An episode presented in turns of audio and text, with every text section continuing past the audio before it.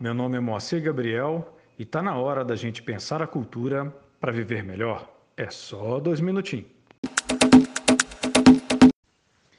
Bezerro de ouro. Eu espero que você não construa nenhum. Mas a verdade é que a gente está sempre em busca de um, não é? Não é mesmo? O desassossego da alma, a inquietude. No fundo, a gente não sabe lidar com o silêncio de Deus.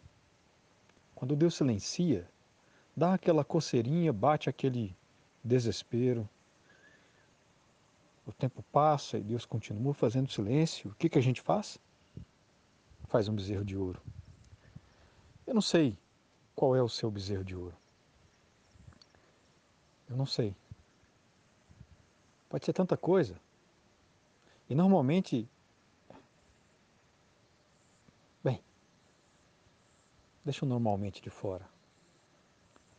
Mas pode ser que seja até mesmo uma coisa boa. Ou pelo menos aparentemente boa. Mas que na verdade está querendo tomar o lugar de Deus na sua vida. Para Saul, o bezerro de ouro foi uma consulta ao mundo dos mortos porque Deus não falava com ele, então, bem, já que Deus não fala comigo, eu vou consultar os mortos. Alguns fazem bezerro de ouro, como o povo de Israel. E Moisés foi, não voltava, foi para o monte, cadê esse homem? Esse cara não volta. E aí, esse silêncio, essa espera, passamos um bezerro de ouro. Espera. Aprenda a suportar o silêncio de Deus. Está na hora de viver melhor para transformar a cultura.